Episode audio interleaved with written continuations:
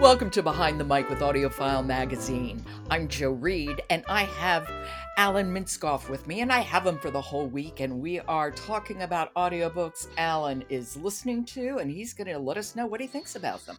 Hey, Alan. Hi, Jo. And we have a, a really eclectic week with lots of things to recommend. I'm happy that we're starting with a monumental biography of a great man. Okay. And what book is that? It is King, A Life by Jonathan Eig, and it's read by the inimitable Dion Graham. Ah, Golden Voice Dion Graham. I think this is Golden Voice Month. Is that right? Well, it's audiobook month, and yes, we're we're celebrating our golden voices this month. And Dion is it's always a cause for celebration. And what a great way to celebrate Juneteenth! Absolutely, and what a perfect casting, because one of the things that I really appreciate about Dion Graham is he's never over the top. He just subtly does Martin Luther King when he's giving his speeches differently than Martin Luther King when he is just in his regular life or when the author is writing about Martin Luther King. And I thought that was so wise and so well done. And especially for a book, as you said, this is a monumental book. So we have Dion for a long time with this book. It's quite it's quite the listen we have to live with that voice. And Dion is so good at knowing how to pull back so that we're always so happy to hear his voice.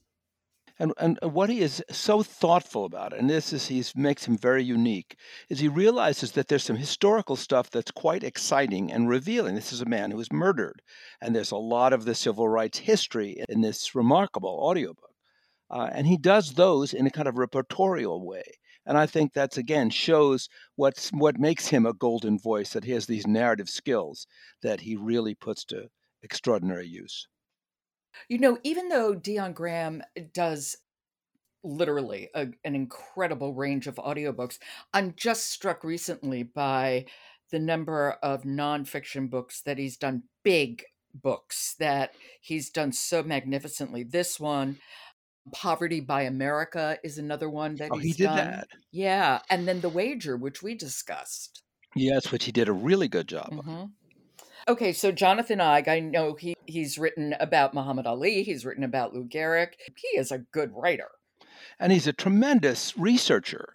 He uh, he also had a trove of new material that the FBI had just uh, released, and he had something very unusual. He had MLK's father's unpublished autobiography. So he is able to draw from sources that we have not seen in Martin Luther King biographies before, and it makes this a very rich listen. Because there have been extraordinary biographies of King. I'm thinking of Bearing the Cross by Dave Garrow and the Taylor Branch trilogy, America in the King Years, which is extraordinary.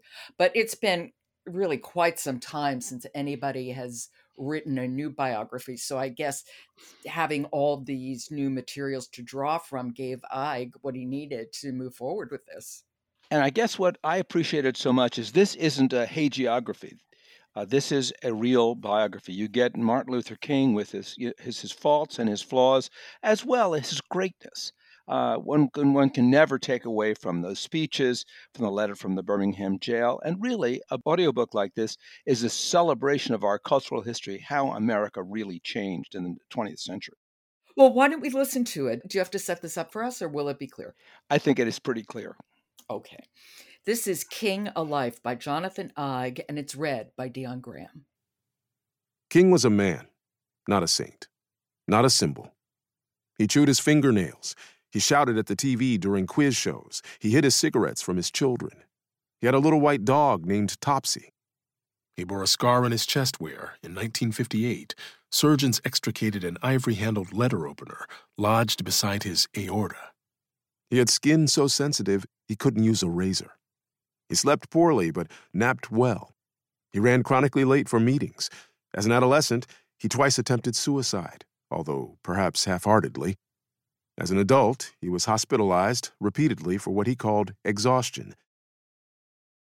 I like that. A man, not a saint. And that's what we're going to hear about the man. It's exactly as you said. I think it separates this from some. I think it's very, very hard to write about these larger than life figures.